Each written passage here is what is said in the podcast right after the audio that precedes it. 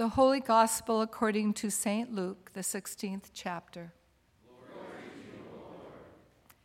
Jesus said, There was a rich man who was dressed in purple and fine linen, and who feasted sumptuously every day.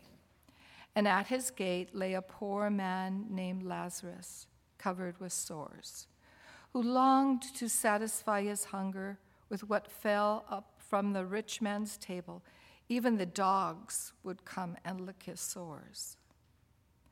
The poor man died and was carried away by the angels to be with Abraham. The rich man also died and was buried. In Hades, where he was being tormented, he looked up and saw Abraham far away with Lazarus by his side. He called out, Father Abraham, have mercy on me and send Lazarus to dip the tip of his finger in water and cool my tongue, for I am in agony in these flames. But Abraham said, Child, remember that during your lifetime you received your good things, and Lazarus, in like manner, evil things. But now he is comforted here, and you are in agony. Besides all this, between you and us is a great chasm has been fixed, so that those who might want to pass from here to you cannot do so. And so no one can cross from there to us. He said, Then, Father, I beg you to send him to my father's house, for I have five brothers, that he may warn them, so that they will not also come to this place of torment. Abraham replied, They have Moses and the prophets. They should listen to them. He said, No, Father Abraham, but if someone goes to them from the dead, they will repent. He said to him, If they do not listen to Moses and the prophets, neither will they be convinced, if, even if someone rises from the dead. The gospel of the Lord.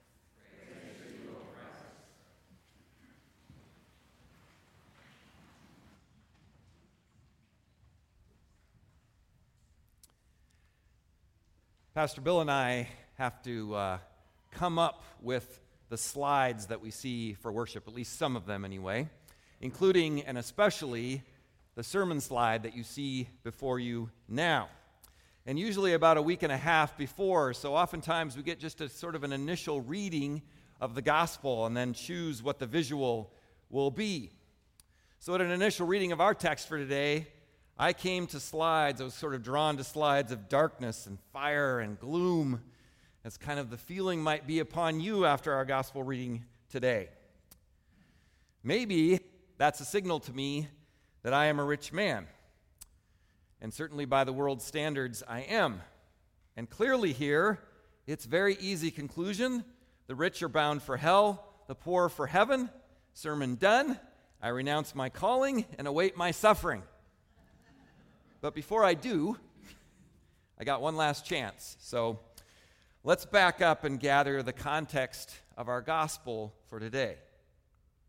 Now, last week's parable, the parable of the, that steward who was kind of wheeling and dealing so that he would, um, once he got fired because of, of the cheating that he had done, he would get hired by others because he had made a good name with them. So he was wheeling and dealing them, giving them good deals for his master. Um, at the end of that, we heard these words You cannot serve God and wealth. And in our second reading for today, you heard something very similar in that as well. This theme has been coming up quite a bit.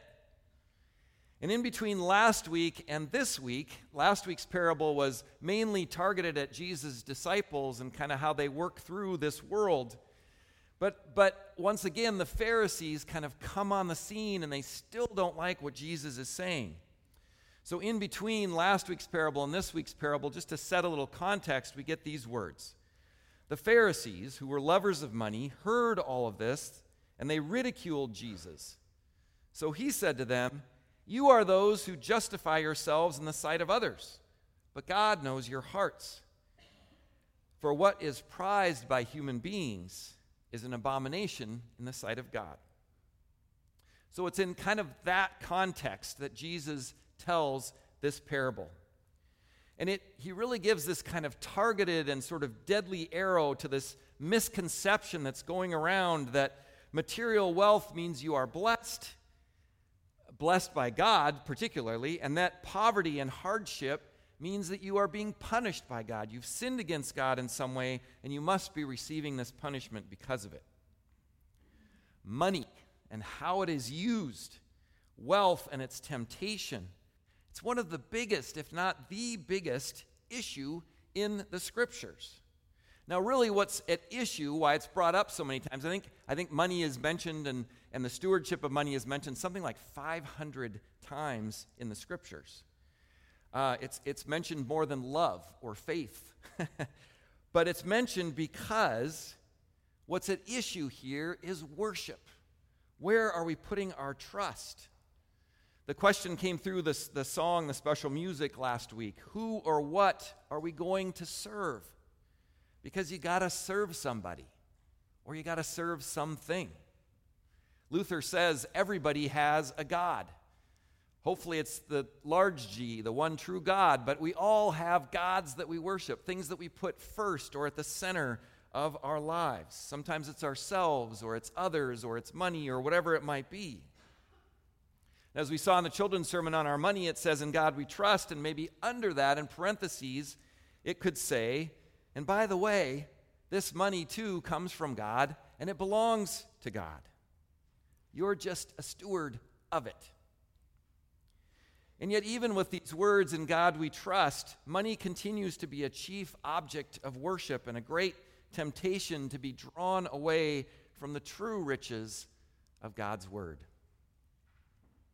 Well, that word, capital W, that word made flesh in Christ, takes aim right away in the parable, telling yet another rich man's story. This is the second in this series that we've had from chapter 15 unto 16 and now coming into 17 as well. The reversal is really immediate as Jesus introduces these characters, and it is the poor man who is named. Now, we know names are important, and we know names signal worth. When someone's telling a story and they name someone, that means that we pay attention to the character. But, but his, this name, Lazarus, actually means blessed by God. Lazarus, probably the most destitute character in any parable ever told by Jesus, is named by Jesus, and he's called blessed. Jesus flips the expectation of his day just by doing this, just by this naming. And, and frankly, he probably flips the expectations in our day as well. And I really love this part of the, of the parable because it reminds me of something that I had to learn, a lesson I had to learn in my first call in South Tacoma because we had a lot of folks that would drop in and ask for help. And sometimes their stories were pretty tragic, and sometimes they were pretty unbelievable. And oftentimes we would, we would kind of keep a little bit of spare cash and try to give a little bit of help or put a few bucks in the gas tank. It would be a gallon today, but, but we'd try to put a few gallons in or something like that. And it was interesting because we, we rarely got much of a thank you for those kinds of things. But as our funds became leaner, and we often had nothing to give out, I started the practice of kind of asking people in for a minute, and especially asking them their name, shaking their hand, or some cases, if it was appropriate, giving them a hug, but giving them some time to talk and actually say who they were and respond to that. And what was interesting was this proved actually much of much more value than the $5 or $10 or whatever we had heartfelt thanks and connection. But this is not the case in the parable. Certainly it is for Jesus naming Lazarus, but it is not the case for the rich man. Clearly, he's aware of Lazarus' presence, but there is no interaction. What there is, is decadence. Feasting every single day in expensive robes purple robes were very expensive, and it says that he even kind of gives the picture that he's even wearing like down to, to silk underwear kind of a thing. It's wildly lavish, all the while ignoring Lazarus at the gate. Now, there was an expectation in Jesus' day to at least give some alms or some food, some leftovers, something to the poor at the gate. And there were even benches outside of the homes of the rich in order uh, you know, kind of just for that purpose. But nothing comes, ever. You see, the first chasm that we encounter here is actually a choice by the rich man to set himself apart from the need of the world and the need of his immediate community and neighbor. It is not so much his wealth, but his arrogance, his self righteous importance that seem to be, seems to be his undoing. And you can see Jesus as he's telling this part, kind of staring right at the Pharisees as he tells this story. And you can see Jesus even today staring right into the chasms that our decadence creates between the modern day blessed and the modern day cursed.